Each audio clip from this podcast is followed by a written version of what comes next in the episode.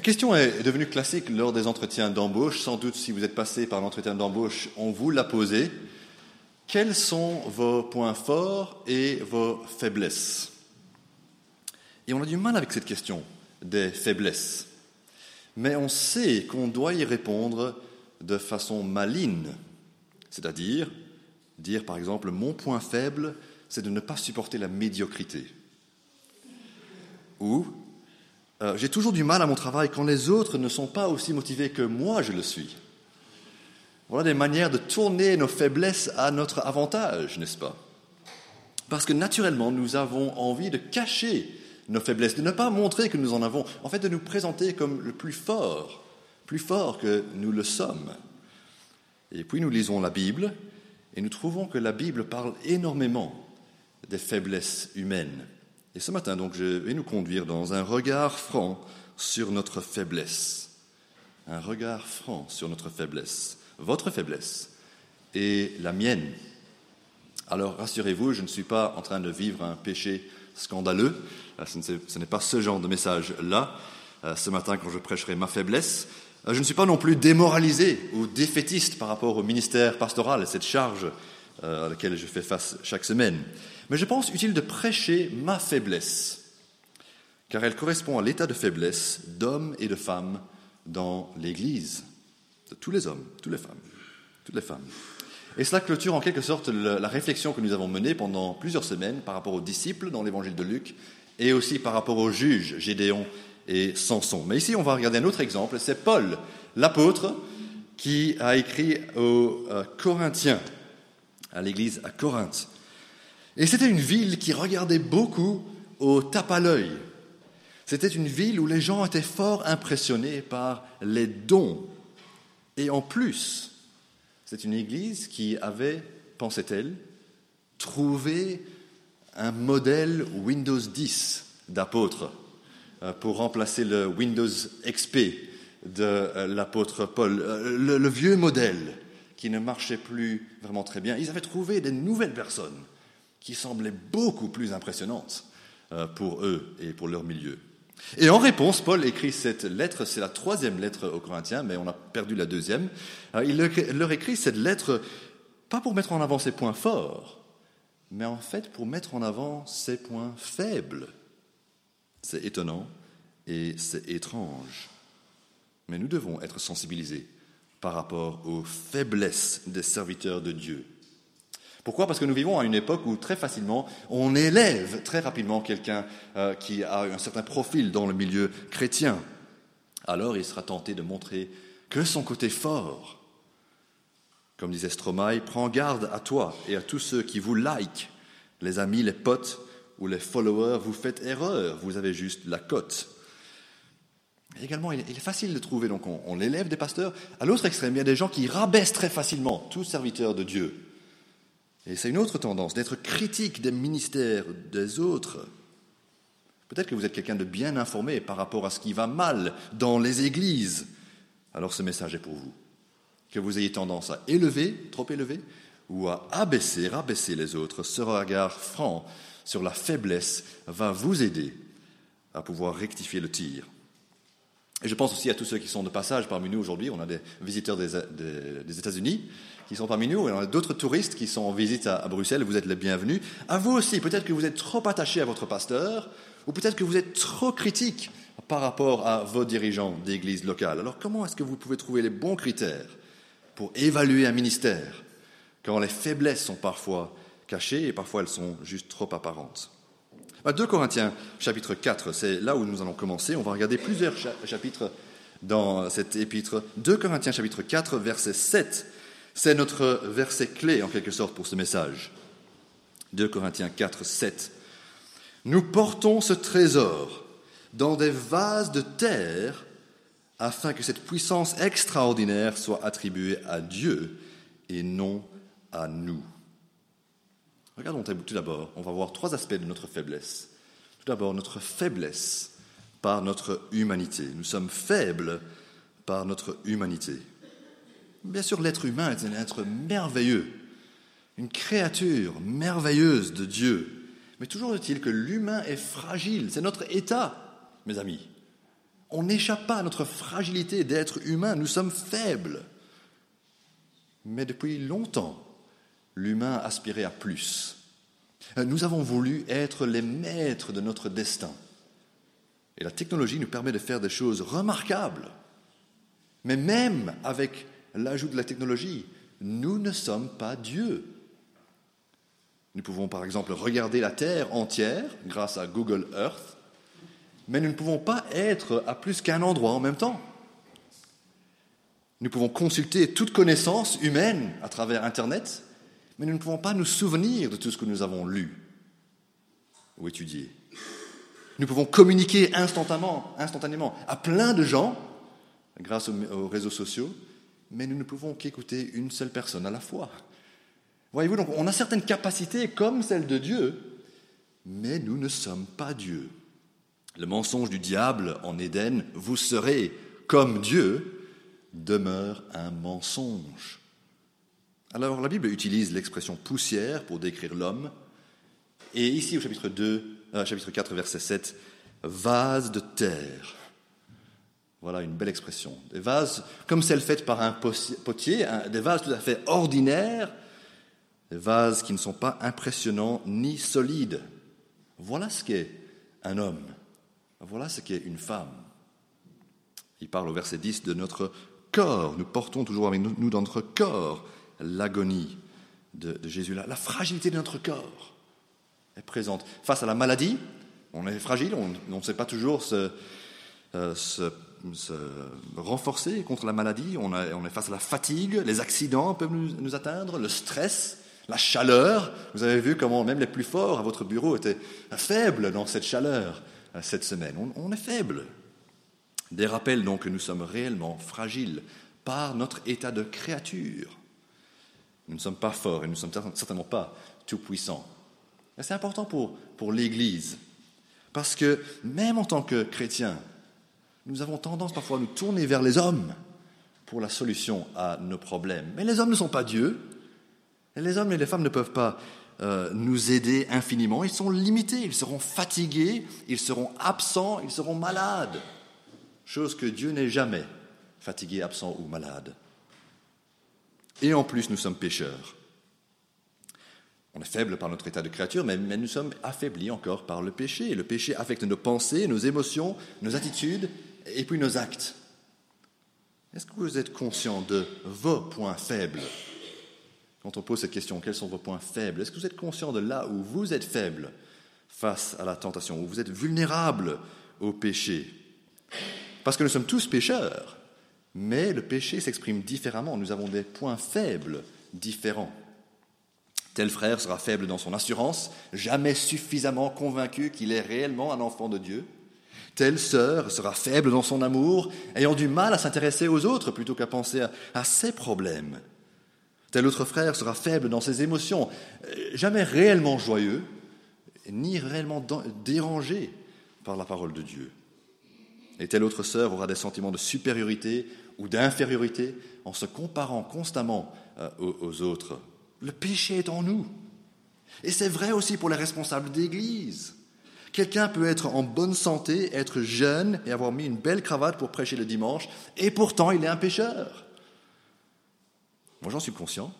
Un pécheur pardonné, un pécheur transformé, certes, heureusement, mais un pécheur quand même. On verra les, implications pratiques de cela tout à l'heure, mais j'espère que vous resterez éveillés dans cette chaleur de ce matin et que vous écouterez jusqu'au bout pour comprendre que ceux qui sont dans l'Église sont faibles tout d'abord par leur humanité. Et juste avant de poursuivre dans 2 Corinthiens, regardez ces versets de l'épître euh, aux Hébreux, qui, ça, va être projeté. C'est au chapitre 4, versets 14 à 16. Écoutez ces paroles. Et regardez-les. Ainsi, puisque nous sommes, puisque nous avons un souverain grand prêtre qui a traversé le ciel, Jésus, le Fils de Dieu, restons fermement attachés à la foi que nous professons.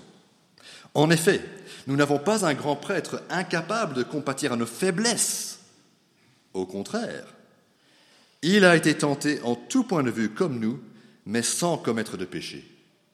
Approchons-nous donc avec assurance du trône de la grâce, afin d'obtenir compassion et de trouver grâce pour être secouru au moment, au moment opportun. Regardons juste ces quelques versets. Jésus peut compatir à nos faiblesses. Pourquoi? Parce que oui, il était le Fils de Dieu, mais il était aussi pleinement humain. Il n'a pas marché sur les nuages pendant qu'il était sur terre. Il a marché sur l'eau une fois, mais il a, marché dans la poussière. Et il était aussi lui-même poussière dans son état physique. Il a dû prier, il a dû travailler, il a dû lutter, et il a été tenté. Mais qu'est-ce que ce texte euh, nous dit? Est-ce que ce texte ne vous frappe pas comme étant un peu bizarre quand on le regarde de très près? Parce qu'il déclare une merveilleuse nouvelle. Jésus a été tenté comme nous, mais il n'a pas péché, il n'a jamais péché. Mais en même temps, ça pourrait être une mauvaise nouvelle. Parce que la suite naturelle de ce verset, voyez-vous, serait, euh, après qu'il euh, euh, ait dit, il a été tenté en tout point de vue, mais sans commettre de péché, on penserait que la suite naturelle serait, ben, lui a résisté au péché, donc vous ne vous approchez pas du trône de Dieu, parce que vous êtes des pécheurs et vous n'êtes pas comme lui. Vous voyez comment ça pourrait mener à une exclusion Il a été tenté comme vous et lui, il a réussi. Vous, les échecs, vous, les faillites, comment pensez-vous que vous oseriez approcher le trône de Dieu Loin de lui. Comment donc peut-il dire le donc Approchons-nous donc avec assurance. D'où pourrait venir cette assurance pour être dans la présence sainte de Dieu, dans notre état de, de pécheur Surtout après qu'un homme humain a montré que c'est possible de faire ce qui nous est impossible. Eh notre confiance vient du fait que sa justice, son obéissance parfaite, sa résistance à la tentation peut compter pour nous. Nous pouvons être individuellement vêtus de cette justice afin que nous puissions avoir un accueil bienveillant parce que Jésus a porté nos péchés à la croix. Et donc on trouve ce genre de mots dans ces versets. Le trône de la grâce, la compassion de Dieu, la grâce, le secours. Oui, Dieu ne ferme pas la porte. Si nous venons à lui en Christ, il ouvre la porte et nous accorde un, accueil bienveillant. N'est-ce pas là une formidable nouvelle? Notre faiblesse de par notre humanité est connue par Jésus. Et notre faiblesse dans notre péché, cela a été porté par Jésus à la croix. Il a porté notre péché et la punition que nous méritions. Nous sommes faibles par notre humanité. Deuxièmement, nous allons voir que nous sommes faibles parce que nous sommes sous pression. Tournez au chapitre 11 de 2 euh, Corinthiens. Chapitre 11. il y avait des gens super impressionnants, je l'ai déjà dit, à, à Corinthe, qui étaient dans l'Église, qui étaient présentes à l'Église. Et au chapitre 11, Paul les appelle les super apôtres. Chapitre 11, verset 5. Or, dit-il, j'estime n'avoir été en rien inférieur à ces super apôtre. Si je suis incompétent du point de vue de l'éloquence, je ne le suis pas pour ce qui est de la connaissance. Et nous l'avons clairement démontré parmi vous, à tout point de vue et en toute occasion. Paul n'était pas inférieur. Il était sincère. Oui, peut-être qu'il n'avait pas l'art de la rhétorique que ces autres personnes avaient maîtrisé. Mais eux étaient des beaux parleurs. Et, lui était quelqu'un qui était sincère dans son ministère, dans sa foi, dans son service. Mais ce que Paul va, faire, au lieu d'insister sur ces points forts, il va souligner qu'il a souffert pour Christ. Alors c'est étrange, parce que pour eux, c'était comme une preuve qu'en fait, Paul n'était pas vraiment quelqu'un qui devrait avoir un ministère. Comment quelqu'un qui est rempli du Saint-Esprit pourrait-il tant souffrir comme l'apôtre Paul? Mais pour Paul, justement, c'est la preuve de son authenticité. Il est en train de leur dire, je suis réellement authentique, je suis un serviteur authentique de Christ parce que je souffre pour Christ. Et c'est important. Lisons le chapitre 11 euh, toujours, mais au verset 26. Il décrit alors ses souffrances. Fréquemment, en voyage, j'ai été en danger sur les fleuves, en danger de la part des brigands, en danger de la part de mes compatriotes, en danger de la part des non-juifs, en danger dans les villes, en danger dans les déserts, en danger sur la mer, en danger parmi les prétendus frères. Vous avez compris Il était en danger. Et sa vie, qui était une des plus remarquables, une vie extrême, la vie de Paul, une vie unique, a servi quand même à bien illustrer ce principe biblique servir Jésus nous expose à des problèmes. Ce sont des problèmes, non seulement à cause de notre fragilité humaine, et non seulement à cause de notre péché, mais en plus parce que nous sommes dans un rôle particulier. Et dans l'Église, le plus qu'on est en vue, le plus qu'on est actif pour Dieu et fidèle, plus on fait face à l'adversité du diable et à l'opposition des hommes. Et cela est toujours vrai aujourd'hui. Écoutez la suite au verset 27. J'ai connu le travail et la peine. J'ai été exposé à de nombreuses privations de sommeil, à la faim et à la soif, à de nombreux jeûnes, au froid et au dénuement. Et sans parler du reste, je suis assailli chaque jour par le souci que j'ai de toutes les églises. Qui est faible sans que je sois faible? Qui vient à tomber sans que je brûle? S'il faut se vanter, c'est de ma faiblesse que je me vanterai. En lisant ce descriptif, on se rend compte vraiment que la vie de Paul n'avait pas été du tout facile. Merci euh, Seigneur que, que nous avons une vie beaucoup plus facile pour l'instant. Mais le travail demeure le même. Il dit cela au verset 27. J'ai connu le travail. Le ministère apostolique, donc, ce n'est pas juste avoir son nom sur l'affiche et avoir un siège sur le podium de la grande conférence.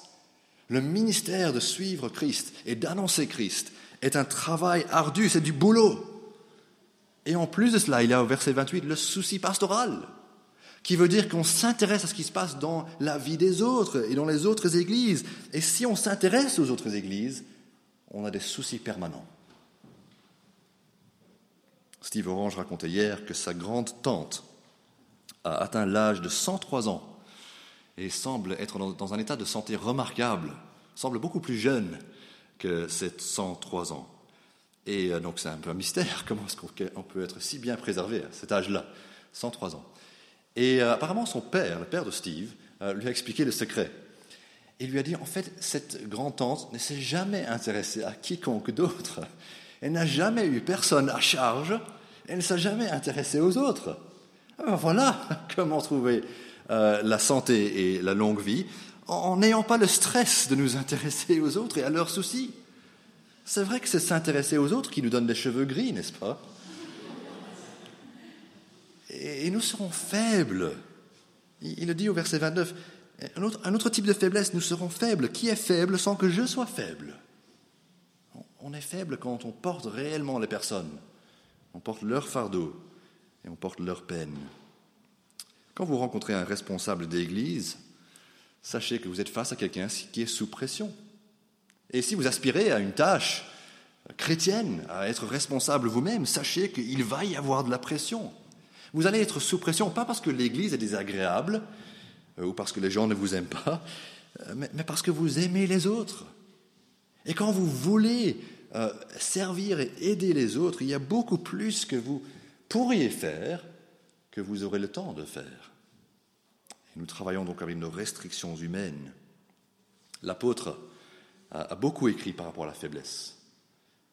Mais cette partie suivante est la plus célèbre, chapitre 12, versets 7 à 10, peut-être celle que on connaît le, mieux, où il parle d'une écharde dans la chair, un envoyé de Satan. Et euh, c'est une expression qu'on ne comprend pas, comprend pas, exactement, on ne sait pas exactement euh, de quoi il s'agit, cette affliction diabolique. Mais je pense qu'il faut penser à quelque chose de physique. Euh, c'est bien traduit dans la seconde 21, notre corps, plutôt qu'un démon qui serait dans sa chambre ou quelque chose de, de ce type. Lisons chapitre 12, verset 7. Et pour que je ne sois pas rempli d'orgueil à cause de ces révélations extraordinaires, Paul a eu des révélations extraordinaires du, ciel. J'ai reçu une écharde dans le corps, un ange de Satan pour me frapper et m'empêcher de m'enorgueillir. Trois fois, j'ai supplié le Seigneur de l'éloigner de moi, et il m'a dit, Ma grâce te suffit, car ma puissance s'accomplit dans la faiblesse. Aussi, je me montrerai bien plus volontiers fier de mes faiblesses, afin que la puissance de Christ repose sur moi. Et c'est pourquoi je me plais dans les faiblesses, dans les insultes, dans les détresses, dans les persécutions, dans les angoisses pour Christ. Car quand je suis faible, c'est alors que je suis fort. Nous sommes faibles, troisièmement, pour la puissance de Dieu. Il est franc par rapport à sa faiblesse. Faiblesse indéniable, faiblesse connue des autres. Mais au lieu de recevoir la guérison, quand il supplie le Seigneur, qu'est-ce qu'il reçoit? Plus de faiblesse. Pourquoi est-ce qu'il reçoit cette, faiblesse? C'est pour que la puissance de Dieu soit accomplie, remplie, complète, pleine dans sa vie. Et Dieu est, capable de montrer cette puissance beaucoup mieux dans quelqu'un de faible que dans quelqu'un de fort. Et remarquez que Dieu lui dit que sa grâce est suffisante. C'est au présent. C'est pas au futur. Oui, mais tu vas voir, je vais te donner de la grâce plus tard. C'est pas non plus au passé. Oui, mais quand même, je t'ai donné beaucoup de grâce. Ça ne suffit pas, la grâce que tu as déjà reçue? Non, c'est la grâce au présent. Ma grâce te suffit. Parce que cette grâce est toujours présente, elle est toujours disponible. Chaque jour, Dieu nous accorde sa grâce pour que nous puissions vivre dans notre état de faiblesse, passer par la mauvaise passe de la souffrance. Et donc je pense que avec ce troisième point, la, la boucle est bouclée en quelque sorte. On revient à notre verset clé. Nous portons ce trésor dans des vases de terre. Pourquoi? Afin que cette puissance extraordinaire soit attribuée à Dieu et non à nous. Non pas à nous. La faiblesse n'est pas le dernier mot. La puissance de Dieu est le dernier mot. La puissance de Christ repose sur moi, dit-il au verset 9. C'est formidable. Cette puissance extraordinaire, la puissance pour sauver, c'est ça le trésor de l'Évangile, n'est-ce pas? Puissance qui sauve. Nous l'avons en nous. Et nous avons la puissance de Dieu sur nous. Et gloire à Dieu pour cela. Parce que c'est ainsi que le ministère, le service et l'Église est possible. Parce que la puissance de Dieu est à l'œuvre. La souffrance nous identifie avec Christ dans ses souffrances, certainement. Mais la persévérance que nous avons est l'œuvre de l'Esprit de Christ pour montrer sa puissance qu'il a, utilisée pour ressusciter Jésus d'entre les morts. Il montre cette puissance en nous, en nous accordant la persévérance, même dans notre faiblesse, même euh, lorsque nous mourons. Et donc nous pouvons dire le verset 10 pour nous-mêmes. Je, je, suis content, je pense que c'est une meilleure traduction que je me plais, euh, je suis content dans les faiblesses, dans les insultes, dans les détresses, dans les persécutions, dans les angoisses pour Christ. Pourquoi? Parce que quand je suis faible, c'est alors que je suis fort. Voyez-vous ce qu'il est en train de dire là? Il ne dit pas ah, je suis fort seulement. Ça, c'est ce que les, super apôtres, les, les, faux enseignants étaient en train de dire. Je suis fort, je n'ai pas de faiblesse. Il n'est pas en train de dire non plus oui, oui j'ai quelques faiblesses, mais j'ai aussi des points forts. Ça, c'est l'approche professionnelle, l'entretien d'embauche. Il est en train de dire, je suis faible, je suis créature, je suis pécheur, je suis sous pression, je suis éprouvé, mais parce que je suis faible, je suis fort. Et le dernier verset que nous allons regarder, c'est chapitre 13, verset 4, qui résume très bien ce que nous avons vu. Regardez 13, 4. Dernier verset, dernière ligne droite, on continue. 13, 4. Oui, Christ a été crucifié à cause de sa faiblesse, mais il vit par la puissance de Dieu. Nous aussi, nous sommes faibles en lui, mais nous vivrons avec lui par la puissance de Dieu pour agir envers vous. Et donc, c'est maintenant. C'est maintenant que nous vivons. C'est maintenant que la puissance de Dieu est à, à l'œuvre pour les autres, pour servir l'Église. Donc, je vais terminer avec quatre exhortations pour nous tous pour que nous puissions partir aujourd'hui avec quelques décisions, que nous décidions de mettre cela en pratique dans notre vie. J'ai déjà dit plusieurs fois pendant ce semestre que même si nous sommes faibles, Dieu peut nous utiliser. Je ne vais pas redire cela, j'espère que euh, vous le savez maintenant. Mais quatre choses que vous pouvez faire. D'abord, priez pour vos responsables.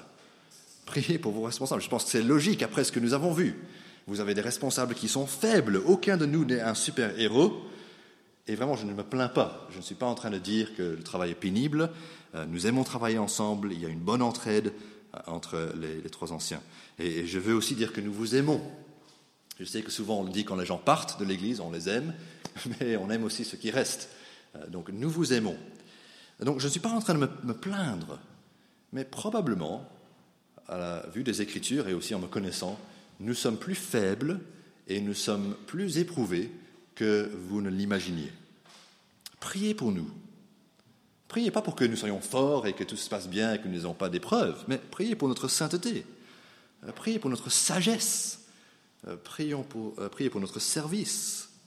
Et, pensez aussi dans la prière à ceux qui prennent d'autres responsabilités dans d'autres domaines, la gestion du bâtiment, l'école du dimanche, les jeunes, euh, le nettoyage, la chorale, toute personne qui entreprend quelque chose pour Dieu le fait dans sa faiblesse. Donc prions pour ces personnes. Et quand vous priez, je pense que cela va vous rendre reconnaissant.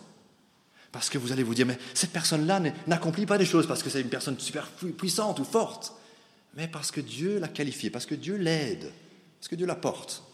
Et donc merci Seigneur pour les bons modèles, merci Seigneur pour ceux qui s'engagent. Deuxième recommandation, ne jugez pas selon les apparences. Nous ne devrions pas trop vite conclure que juste parce que quelqu'un est sympathique et parle bien, que c'est quelqu'un qui devrait être un dirigeant. Le cœur et le caractère sont plus importants. Attention à ceux qui ne font que se mettre en avant comme des modèles de victoire et de puissance. C'est souvent trompeur, n'est-ce pas, lorsque les gens se mettent en avant pour dire je suis le modèle, suivez-moi, suivez-moi. Nous ne devrions pas juger euh, quelqu'un qui euh, dit qu'il est fort en disant qu'il est fort. Nous ne devrions pas non plus juger quelqu'un à premier abord qui semble faible. Paul n'était pas un beau parleur, n'était pas impressionnant, il avait beaucoup souffert, mais pourtant Dieu l'a utilisé. Un exemple de cela, j'étais à une conférence il y a quelques années en France et je me souviens lorsque le, prédicateur du jour s'était présenté devant nous, c'était un petit homme euh, maigre avec une petite cravate et une petite voix. Il était un peu enrhumé cette période-là. Il avait vraiment une petite voix, un peu rauque. Il n'avait pas beaucoup de cheveux. Et euh, c'était comme une, souris euh, qui allait prêcher ce jour-là. Mais qu'est-ce que ça va donner? Mais à ce moment-là, il a ouvert la Bible simplement et il a prêché avec un courage et une fidélité. Et la parole de Dieu nous a marqués ce jour-là. C'était comme si la, souris rugissait de sa de, de, voix de lion même dans sa faiblesse humaine. Et ce n'était pas quelqu'un d'impressionnant. Dieu l'utilisait. Je pense que c'était probablement pareil avec l'apôtre Paul. Nous qui sommes corinthiens dans notre façon de penser, nous qui sommes, il faut l'avouer, euh, prêts plutôt à juger selon les apparences, nous devons apprendre ce que les Corinthiens devaient apprendre. Ce qui compte n'est pas l'apparence, ce n'est même pas les dons. Ce qui compte le plus, c'est d'être un homme ou une femme vraiment dévoué à Dieu. C'est ces personnes-là que nous devrions suivre. Troisième chose, ajustez vos attentes. Un pasteur n'a pas une baguette magique pour résoudre tous vos problèmes, mais il n'est pas non plus un minable. Faible, oui. Faillible, oui. Imperfectible, certainement. Mais quand même quelqu'un de respectable. Je dis cela parce que j'entendais hier qu'une femme avait dit à mon père qu'elle doutait de ses compétences, à lui, euh, pour une situation pastorale. Euh, franchement, après plus de 40 ans dans le ministère pastoral, c'est quand même un peu dur à avaler, je pense, ce genre de, reproche. Heureusement, il n'est pas quelqu'un de, susceptible. Mais ajustez vos attentes. Si vous pensez, euh, vous êtes un, critique d'Église et, vous savez que les personnes qui sont des dirigeants dans les communautés sont faibles, limitées, sous pression, ben c'est normal. Vous avez absolument raison. Mais n'attendez pas autre chose. Il n'y a pas d'autre type de responsable chrétien. Et donc, soyez prêts à vous investir dans une Église imparfaite aux côtés euh, de gens qui sont faibles comme nous. C'est cela que Dieu vous demande, euh, et pas de trouver la perfection. Quatrième et dernière chose, attendez-vous à des retours. Maintenant qu'on a tous compris que nous sommes tous faibles, nous pouvons faire des progrès ensemble. Nous pouvons avouer les uns aux autres que nous avons des luttes, que nous avons des points faibles, que nous avons des problèmes, que nous avons des progrès à faire. Et donc soyez prêts à recevoir des remarques. Si je vous demande si vous pourriez faire un effort pour venir à l'heure le dimanche, ne fondez pas en larmes. Je sais que vous êtes faible, je sais que c'est difficile. Et, si vous me dites aujourd'hui, le message était un peu long, je ne vais pas être vexé, euh, d'accord il faisait, il faisait chaud, je vais comprendre. On, est faible, on, a des choses à perfectionner, chacun de nous. Et donc on voudrait arriver, je pense, en tant qu'Église, au stade où on est suffisamment en sécurité dans l'Église, on se connaît suffisamment bien, et qu'on sait qu'on s'aime, d'accord, et qu'on n'est pas en opposition les uns aux autres, en sécurité, pour pouvoir se dire, tu sais, tu pourrais mieux servir ainsi. Ce serait bien qu'on puisse se dire cela. Toi, tu pourrais mieux servir ainsi. Ça, serait mieux pour l'Église si tu faisais les choses comme cela. On devrait pouvoir se faire ce genre de, remarques sans être vexé, être en colère. Je, ne cherche pas de querelle, évidemment.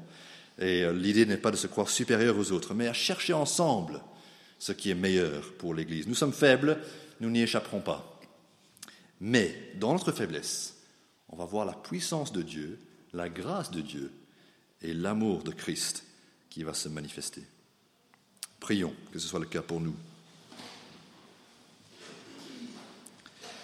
Seigneur, nous sommes euh, particulièrement conscients de notre faiblesse dans ces moments de, chaleur, et pourtant nous savons aussi qu'il y a d'autres faiblesses en nous, le péché, la pression qui pèse sur nous, et nous ne voulons pas être naïfs par rapport à notre état. Aide-nous à vivre dans notre état, conscient aussi de ta grâce et de ta puissance. Et nous te prions pour cette décision que nous avons à prendre. Certains d'entre nous vont euh, essayer de ne pas juger selon les apparences. D'autres d'entre nous doivent se décider de prier plus pour les responsables. D'autres, par rapport à nous aussi, devons ajuster nos attentes pour ne pas être des critiques toujours amères en voyant les fautes des autres. Et, d'autres d'entre nous ont besoin de retour, besoin de remarques pour nous perfectionner. Aide-nous, Seigneur, à avancer ensemble, conscients de ta grâce et conscients de ta grande puissance envers nous qui croyons en Jésus-Christ. Amen.